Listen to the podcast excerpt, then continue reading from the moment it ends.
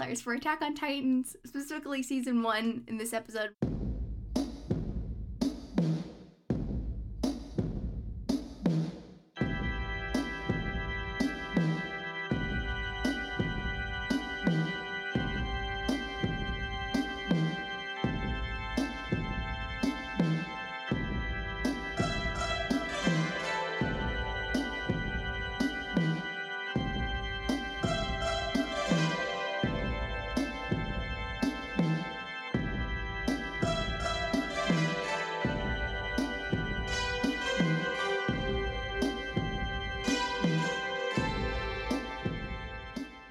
Hey, you. Yes, you. Welcome to Paint It Gray Anime, a show in which we, two random high school students of different gender identities, discuss how ethics is explored in anime. I'm Rafe, And I'm Reese. and welcome to the show. We shall start with um, probably Attack on Titan this week, eh? You want to tell them what we're doing? Uh, yeah, sure. Um, so essentially, how our little show is going to work is we are going to be discussing the, as my co-host stated, the ethical issues posed in anime. And this week we are tackling the wildly popular Attack on Titan, and we're going to be discussing the ethical um, issues posed in it, how they pose those issues, and how those issues are explored through characters and plot. All right, well, let's uh, jump on into it then. So, Attack on Titan, written and created by Hajime Isayama, is a story set in a world where humanity lives inside cities surrounded by three enormous walls that protect them from gigantic, man eating humanoids referred to as Titans. The story follows Eren Yeager, who vows to exterminate the Titans after a Titan brings about the destruction of his hometown and the death of his mother. He does do that indeed. All right, so is it really a justified thing, though, the fact that he's decided to destroy all Titans? Well, uh, my general thoughts on Attack on Titan. Uh, I overall I really enjoy it. Um, we wouldn't be talking about it if we didn't enjoy it though. Um, and ironically, I initially didn't want to watch it at all because a it was so popular, and I'm one of those people who, if something's wildly like super super popular and mainstream, I'm very hesitant to watch it or look at it because there's the part of me that's like if it's really mainstream, it's probably not actually great. And I'm on the same page as you for that most of the time, except for sometimes they turn out pretty well, which is Yeah, and Attack on Titan. Yeah, and Attack on Titan's case. it. Attack on Titan's a good one. I feel like BTS also falls into that category, though. It's not my favorite, admittedly. Yeah. Um, But it falls there are well. popular. Yeah, there are there are main good mainstream things, but there's so many bad mainstream things that it tends to uh, negatively impact how people view really popular things because of their popularity. But the other reason I avoided it was because I when I when it was like when I was first initially introduced, I was uh, I wasn't old enough, and like the art kind of creeped me out. So I was like, "Shh, no. I mean, I think that's fair. Even now, the Titans are kind of freaky in their design. Yeah, they're creepy, but like I was like, what? Well, Attack on Titan's been going on since what, like 2012, Uh, I think so. 2014. It's been going on for a while, but yeah, even Yeah. even since the start of it, the character designs have been a bit uh, freaky at times. Yeah.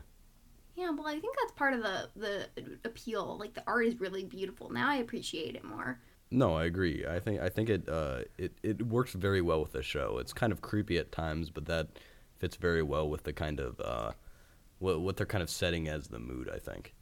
hmm yeah, the eyes, the eyes are something I really like now. Really appreciate, and I miss about the um, original artists. And I I've, I've heard a bunch of people like being really harsh on Mappa because of the new animation. And I, for the record, I have no problem with the animation now. I mean, it's a little.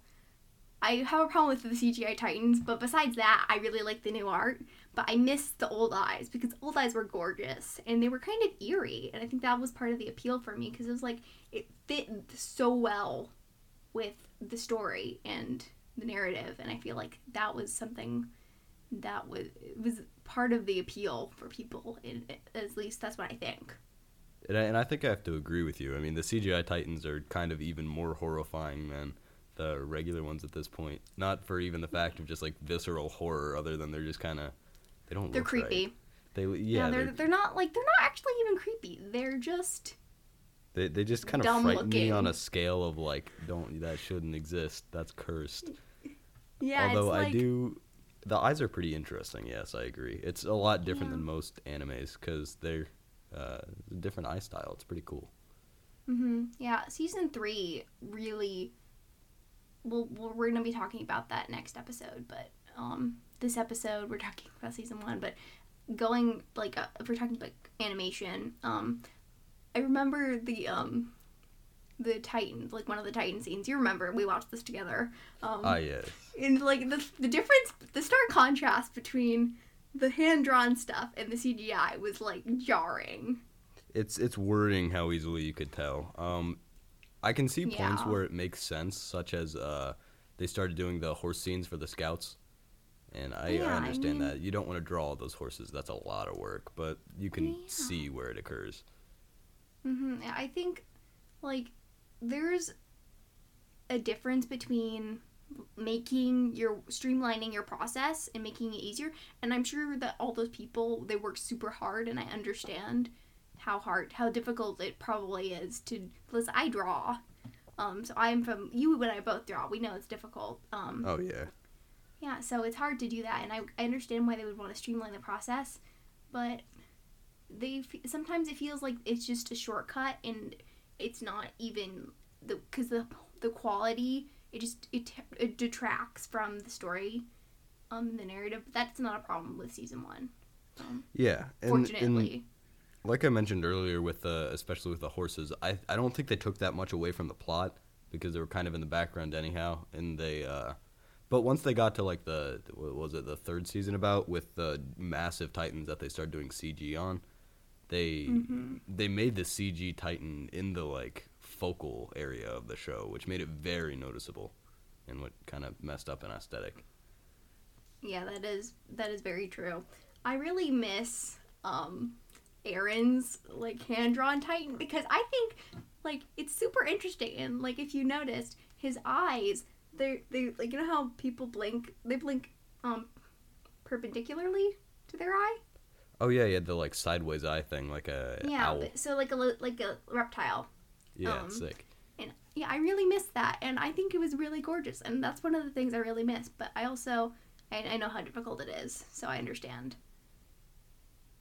Yeah, it, it's it's cool. All the um, it seems like their budget almost went down. Although I wouldn't think that it would at this point. But it yeah, it seems like some of their budget went down for stuff like that, or they just really decided to streamline it.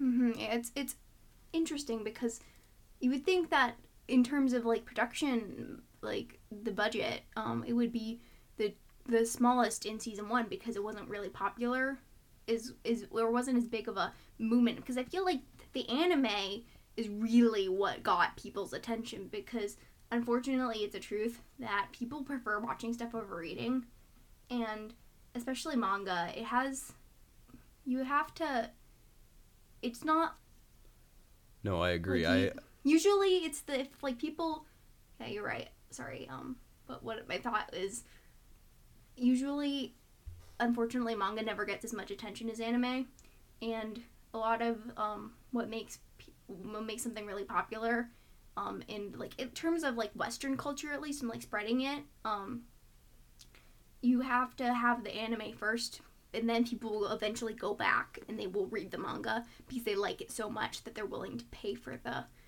manga um Right, and even then, I, I think that's interesting the way that works, or at least the dynamic in the U.S. for it, because manga is uh, it, it's it's a lot rarer to see than anime, whereas um, it, it's it's interesting that that's the dynamic, and I think it kind of makes sense because a, a lot of U.S. viewership is based on just like watching shows like Netflix and whatnot. You have these huge streaming platforms for everything, but um, yeah, no, I I think it's it's interesting that that's the way it has to it seems to have to play out here but yeah no I, I think mangas do need more attention like that at least because that's how that's how shows are often funded right you get attention of enough fans of a uh, manga and then it's Though, yeah.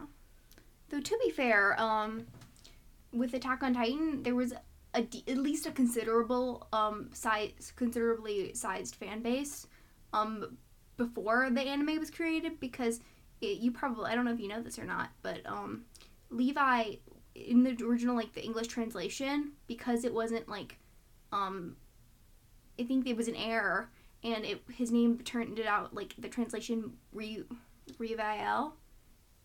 Ah, yes, that sounds about right.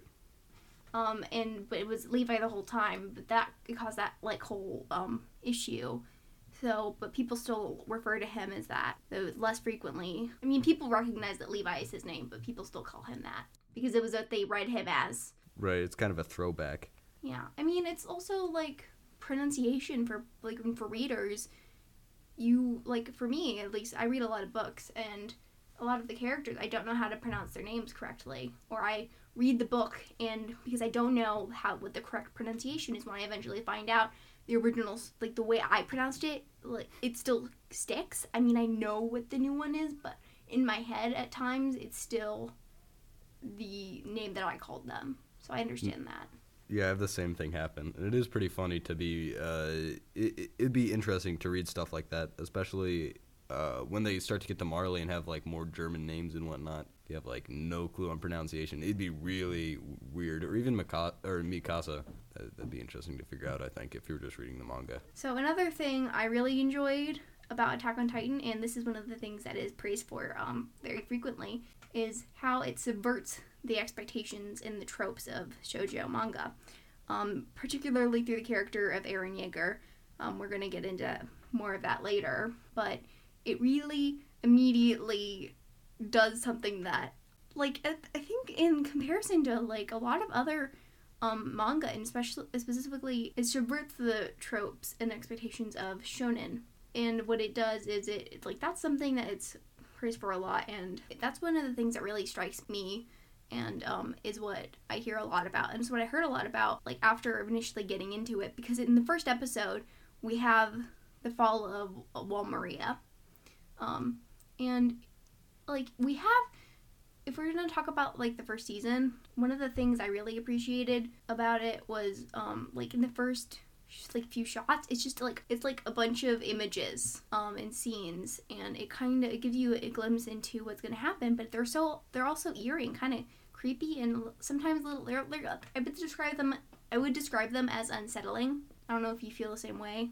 No, I, I, I do. I think I think they play out pretty cool. It almost reminds me of um, if you're trying to do it in a style, it almost reminds me of having like a flashback. Like it's it's showing it as like almost PTSD from the events that occurred. But we also know that, um, and this is obviously the show contains spoilers.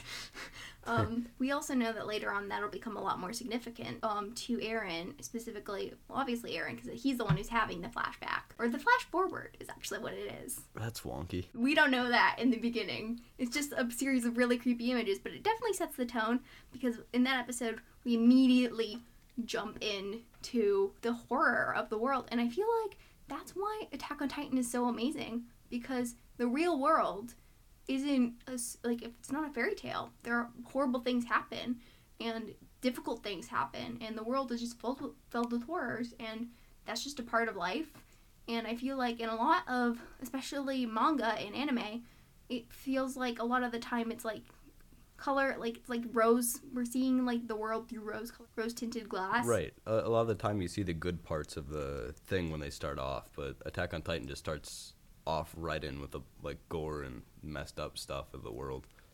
Yeah, and it was, and that's why it's it was so revolutionary and so popular because nothing had ever done that before. We didn't have BNHA, Boku no Hero Academia yet, because and other things have followed suit and done something similar.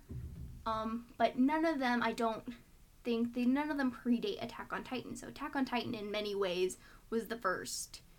It was the pioneer of this kind of story and animation and um, and even manga. if they even if they did follow, it's uh, I don't I don't think anything else has hit the level of what Attack on Titan did uh, as a start. At least the just the pure shock value that it started out with Mhm. was insane. Yeah, and especially considering how how much has changed since Attack on Titan was first introduced, because we we're seeing a new wave of um, like activism through more through art and like animation and stories and storytelling that way. Um, and I feel like Attack on Titan is probably one of the reasons. Um, and you, if you pay attention to a lot of like really other popular shows and animes, you'll see echoes of like what Attack on Titan did.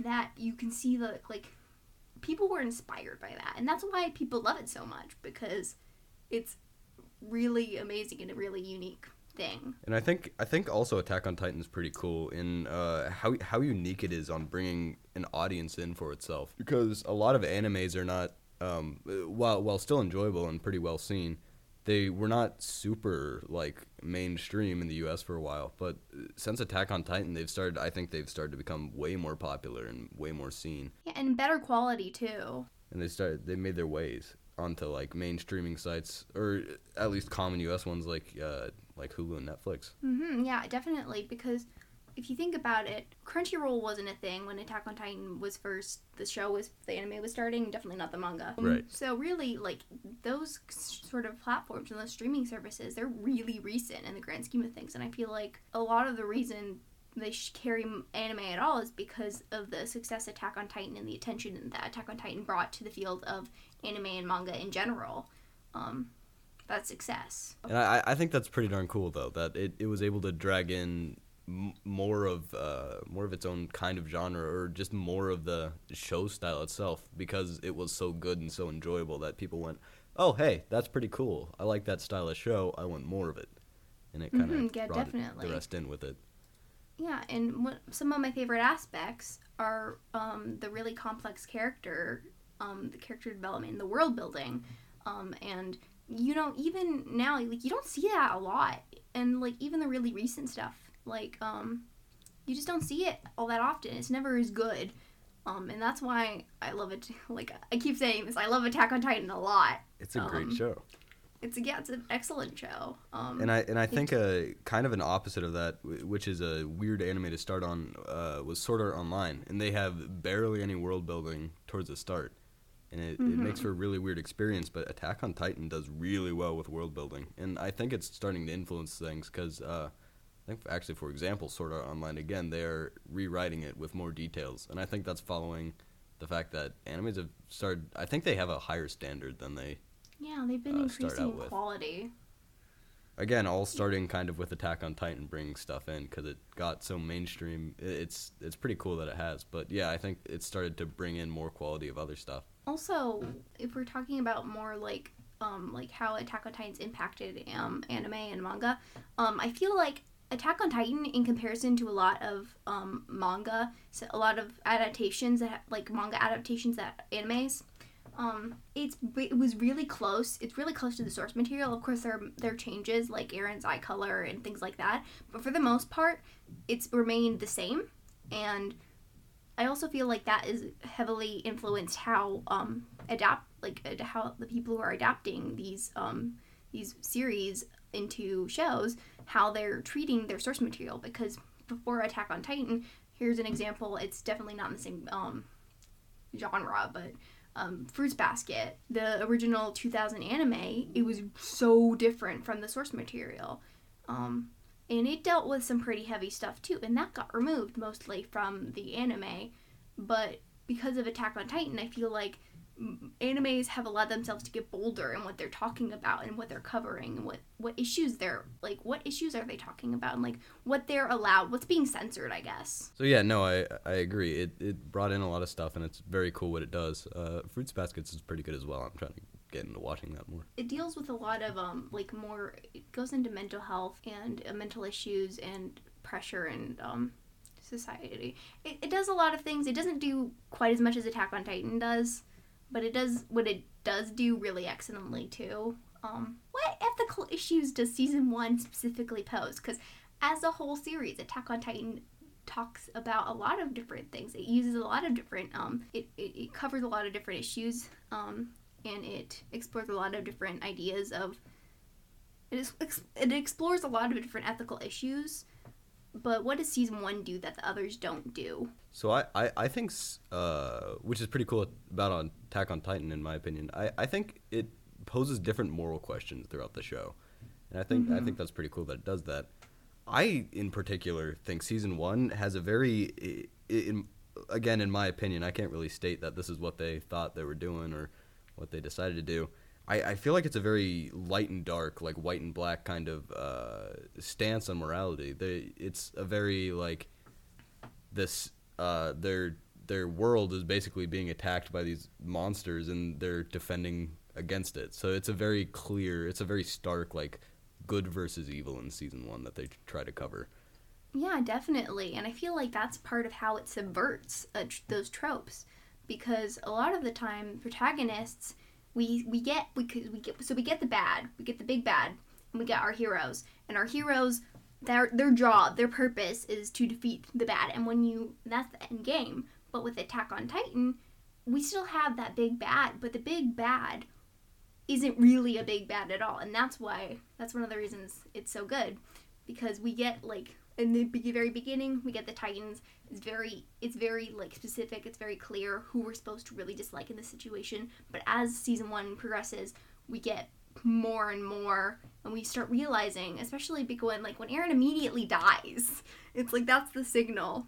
Because uh, you know the first episode yes they get attacked but that could also just be seen as like a pretty because like it's not that uncommon for like tragic things to happen to protagonists Right, and, e- and even then, uh, but yeah, no, they went super far with it because even if tragic things do happen to protagonists, it's insane to kill off the main character so quick. I mean, he wasn't Yeah. fully killed off, but you know, they kind of they went into it real fast. We also know that because he with uh, with most protagonists, this is one of the problem with um with how uh protagonists because we also know that if there is a protagonist, it's very unlikely that they're actually going to be removed from the story.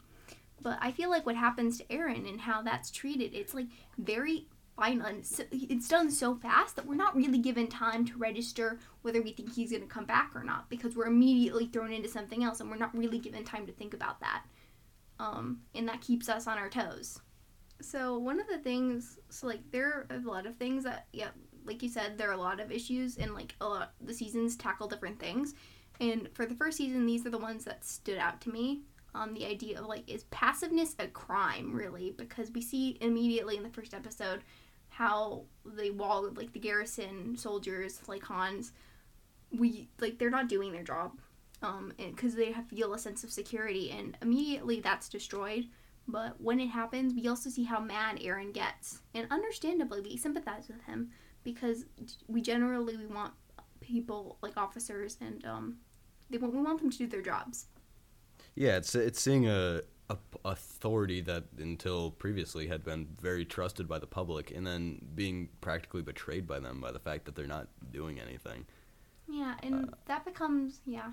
What were you gonna And say? I'm not sure if you can say it's morally wrong. I would say it's morally gray, kind of, because yeah. uh, they they're not technically doing anything wrong, but they're also not doing their job. They're kind of existing, almost like a civilian in that case, uh, Yeah. which, which they technically are. But they it's a very moral, I think at least a morally gray thing for them to be doing because they're not doing good and they're not doing bad either.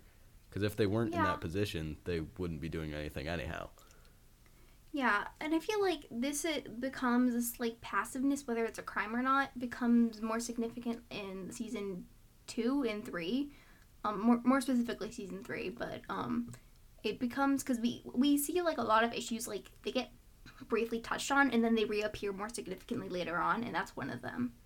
Um, so yeah, the idea that are bystanders guilty because they are bystanders, um, that's something that they they the Attack on Titan touches on.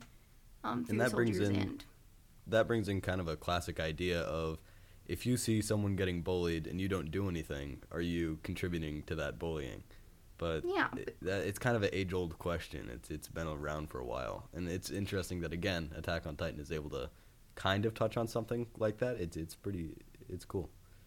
it goes it does a lot of things in like a roundabout way, and this is something that only really fictional fantasy world esque stories can can achieve because they, they can talk about really serious issues and like really mainstream ones and like really freak like really um real one real really real issues and really re- prevalent issues but they get away with it because they're not they have a sense of like there's a dispense there's I don't know if um suspension of um, suspension of disbelief really applies here, but there's a sense of like it's not real, and because they're doing it in a different setting, um, it's more acceptable to talk about it, and it gets less criticism. And I think it's uh, a part of that with shows as well. They're able to create the scenarios in which it shows off whether it's it's uh, like clear or not. Because in in real life, it's not very it's not very clear if it can be morally right or wrong. But in a show, you can set up something so it's specifically good or bad. You can see what's happening, and they can give you the Mhm. background for that. most things this is one of like the problems with the legislature um, and like our government and the judicial system is because most things are everything's debatable everything has you can argue almost anything um, and i feel like attack on titan it like it it uses that to its advantage because without inherently saying what it's doing it manages to pull something off that most shows can't even dream of doing because of how well the like how well done the subtlety is And I think you get Um, yeah that, and you get absorbed into the plot of the show so Mhm. well that you're able to um, almost watch it without experiencing that unless you really think about it. Yeah, And I think you have to really neat. think about it. A lot of things, like in, if you really think about it, most things that you that we take in as like consumers is there's always a hidden message. There's always like a there's always um what's the word a ulterior motive or Yeah. phrase. There's always a, an ulterior motive, and we tend to overlook them. But when you go back and you really examine them, you see the nuance the what what like what exactly is this saying? And that's what the show is about. We're going to be talking about what the show is doing. What is it saying? Um Yeah, this is our that's our primary goal for this, uh, this podcast is to to touch specifically on like little nuances of the show that you might not glimpse beforehand and how how specifically they affect morality because or yeah morality because it's very interesting the fact of um, a, a show trying to to dissect human culture technically and say what's right or wrong. And it's trying to show off even in a different world that humans can have a similar moral code. Um, mhm, yeah. And if like if we're talking about moral codes here's another thing um this is skipping over a point but we can go back to the other one. Um what makes someone a villain because that's something i feel is like really really prevalent in attack on titan. What makes somebody bad? What makes someone good and what makes someone bad? Like what is the definition of good and evil? And because like you said earlier there's a tendency in especially shows and in the very beginning like we because we see the world through through Eren's eyes and through the scout's eyes. And there's a very like titans are bad we're good humanity's good. Right it's a very we- light and dark kind of view. It's Mhm, very but- clear as to what they think good and bad is. Yes but then we get introduced to Annie and Annie is really like she's such an important she's such a key character because she really is a turning point. Because we finally because we see Eren's in denial initially about Annie being the female Titan even though it's like everything is pointing to that but he refuses to believe it initially. He really doesn't want to believe it but in reality yeah anybody could turn on you. Anybody could turn out to be even your closest friends could turn out to be your enemy. You, because not everybody's going to be with you all the time and it doesn't being against you doesn't make you evil. Um, but that is something that we don't see a lot from eren because eren like i feel like eren his development um, toward the end is like he slowly gets better but then he goes downhill later on. But annie Yeah, is like the first down.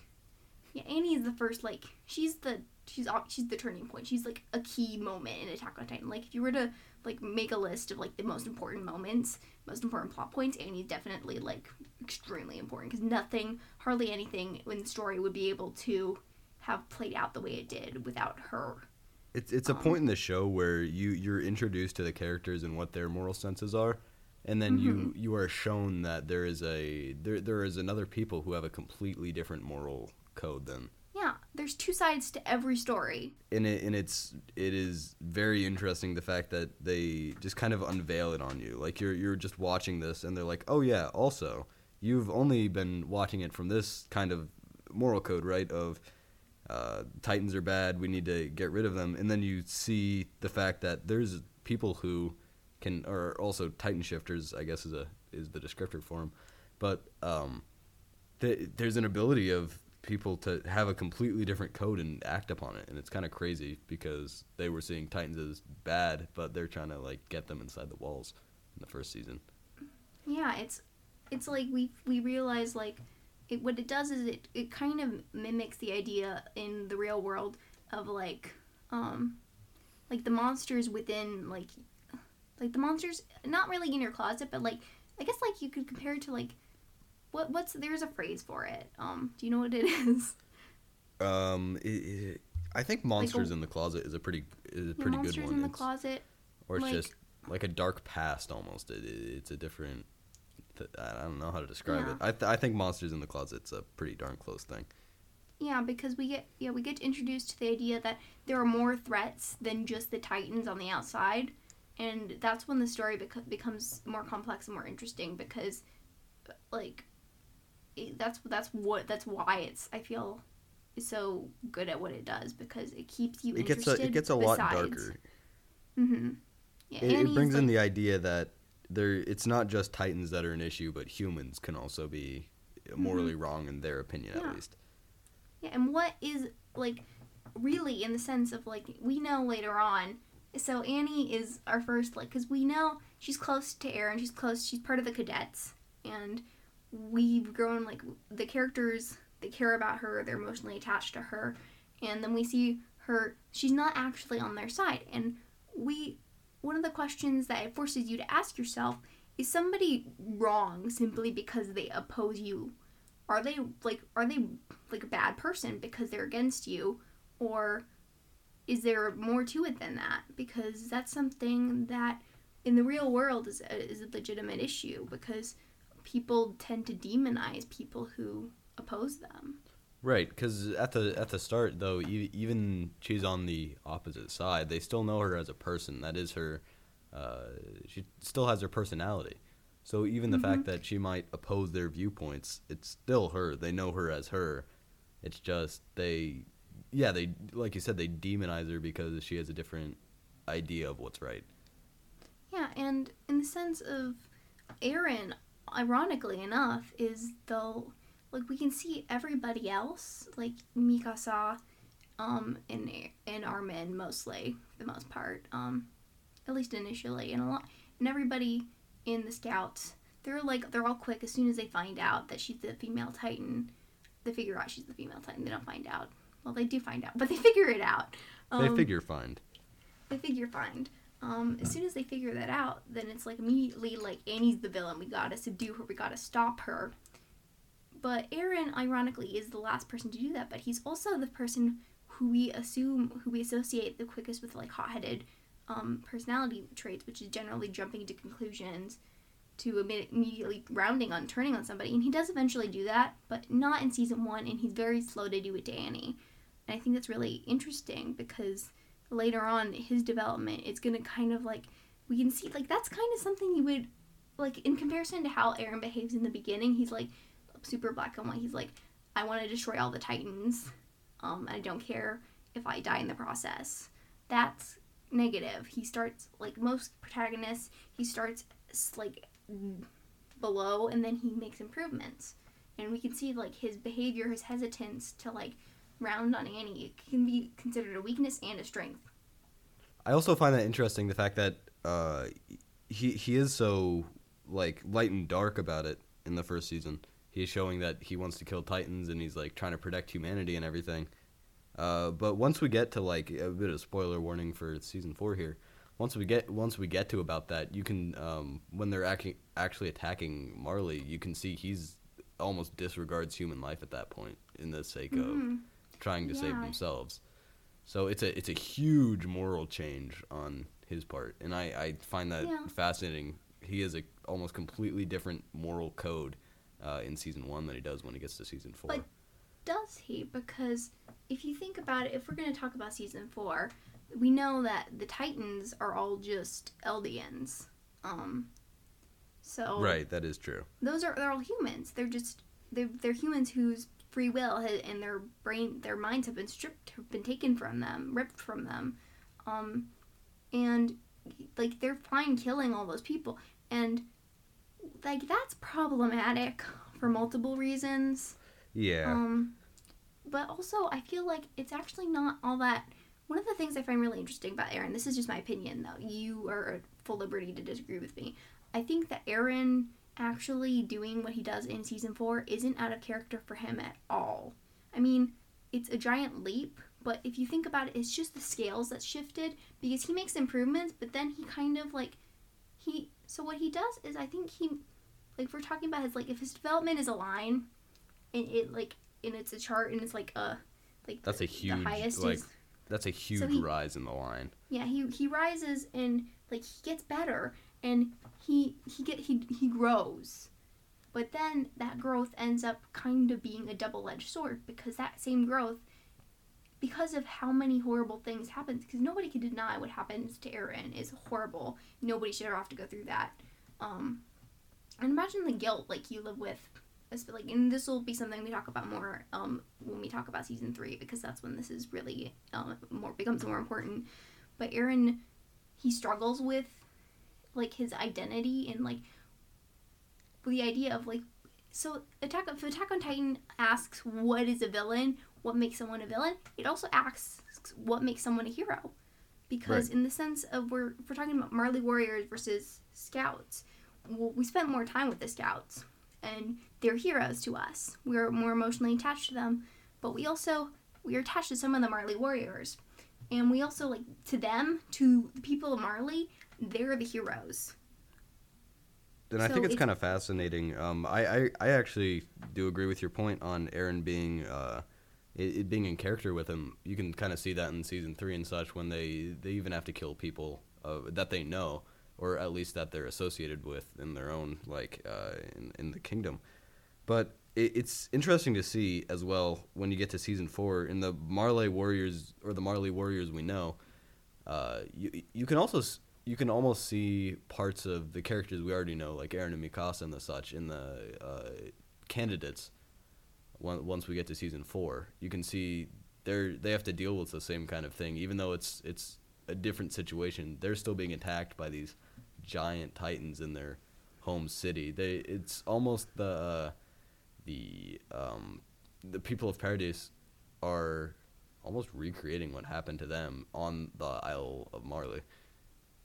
Hmm Yeah, what they're doing is, but also you can consider, like, especially this is something like this is true about the military in general. Wars are bad for both sides, and survivor's guilt is a thing, and a lot of soldiers end up questioning get PTSD because they're in question on whether they're still good people because they've hurt other people because they've killed other people, and one of the main problems that one of the problems with Eren is because he he doesn't care anymore. He reaches the point where he's like, I have a goal and I'm gonna do whatever it takes to to achieve that goal, and it doesn't matter who I have to hurt in the process. He no longer cares about the cost when he gets uh, to about season four, mm-hmm, that is true.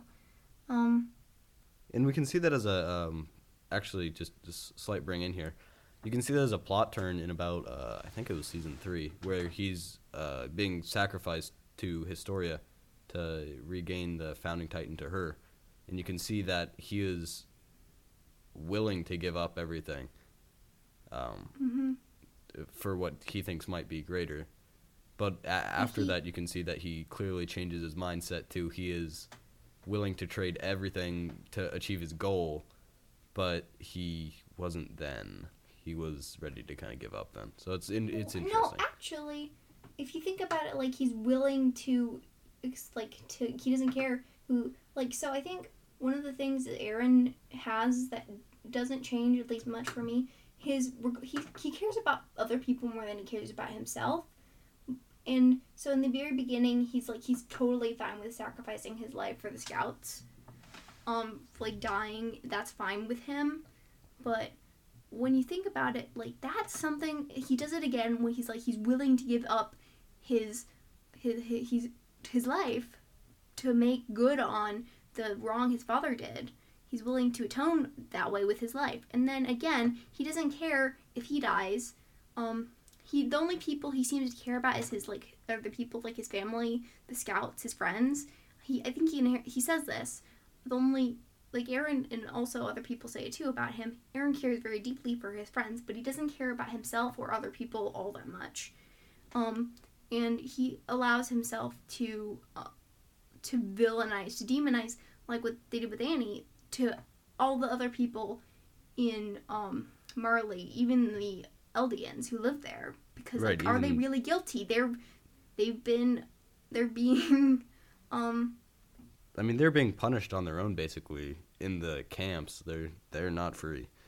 they're being oppressed. They're being yeah, they're being they're they're in camps and they're being things are horrible for them. They're they're being treated poorly and it's not their fault. And you can see he's so willing to demonize them again in season four. Uh, his main attack, he's willing to kill children even. Um, Yeah, he does kill just children. as collateral. Yeah, that Yeah. just as collateral damage. He he does not Yeah. care anymore. And I think there was even a quote from Mikasa there. She's like, "You know, you can't turn back after this, right?" And he just kind of accepted it. He that that's the path he had chosen. Yeah, he chooses this, and there's no going back after that point.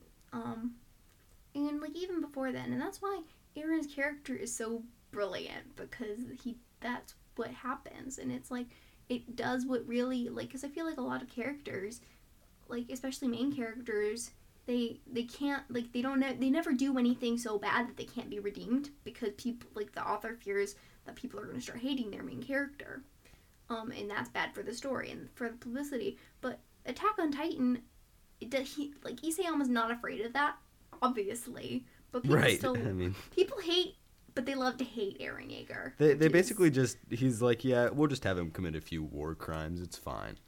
yeah. Well, I think Break the Like, Con- I mean- Geneva Convention." he's my favorite character, but I don't like like what I want. Like he's a horrible person, but he's my favorite character because he's a horrible person. He's a very well written character. Yeah. Yeah, he's nuanced. He's like his goals. Like I see them. He's kind of like Thanos, except, um, like I, I like Eren more than I like Thanos.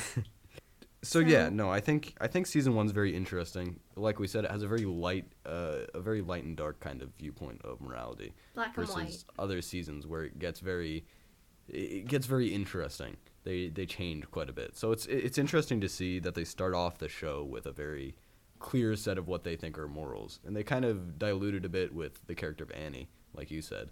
Mhm. Uh, yeah, we get the first dregs of like, um, like the the great moral the to to uh, make a reference to our title, the moral gray area, um, the gray area of morality, um, and we get we dip our toes into that with Annie.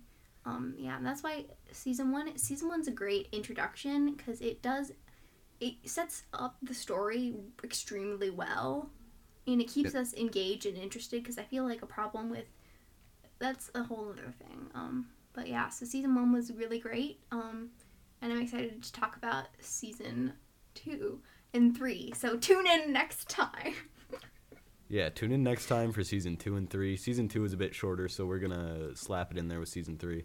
And they, Aye, they have a pretty good following plot, so uh, I'll be excited to hear that. so follow us on twitter at painted gray annie one and follow us on instagram at painted gray anime and facebook too Facebook, Twitter, and Instagram, all live.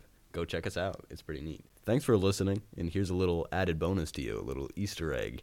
Uh, here is some dog stories after all that very dark anime stuff. So listen in. They're just some fun dog stories and maybe some dog footprints. So I was walking her because like now, right now, um, Happy. So Happy got out today, and Happy bolts. She loves to bolt. Um, she goes to our neighbor, the crazy cat man across the street. But Ah, yes, fast dog. so I- I was told not to take her out. So so I, I walked Annie. Um, and Annie, because you know Annie, she's a puppy. Um, Mhm. and she has a lot of energy. But one of the beautiful things about Annie is I can let Annie off the leash, and Annie can go romping to her heart's content She's fast. because she'll come too far, though. back. Yeah, she's really soft, and she's also like she was so good. She uh, she didn't go if I, she was going too far for my taste. I would just call her, and she'd come back, and she was so good, and she let me catch her. She was a sweet girl. Like Annie ran into a door. Oh, yeah, Annie ran into a door excellent. though. I I got stuff about Toast like that. He was uh he was running around our hall because he had a toy, and he just ran head first into the bathroom door, just like full force headbutt he okay? door. Yeah, he was fine. It's, it's been a bit. He's absurd though. Yeah. yeah, like and our cat, you know, you know Percy, but she's blind, so she's an excuse. That's She fair. doesn't always know. She gets startled and then she'll run into something because like you know she jumps and then she just runs. I do quite enjoy cats being startled. They're pretty funny because they just like jump. Yeah, yeah. Well, Percy. One of the other funny things Percy does is like when she's wa- sometimes when she's walking off a carpet on onto hardwood floor, she'll just jump over the hardwood floor and onto the other side because it's either it startles her. Or she's like, I just don't want to touch that because I don't know what's happening there. She's like, no, thank you. no, thank you. After you hearing all of this, certainly lighthearted stuff, here's pet stories.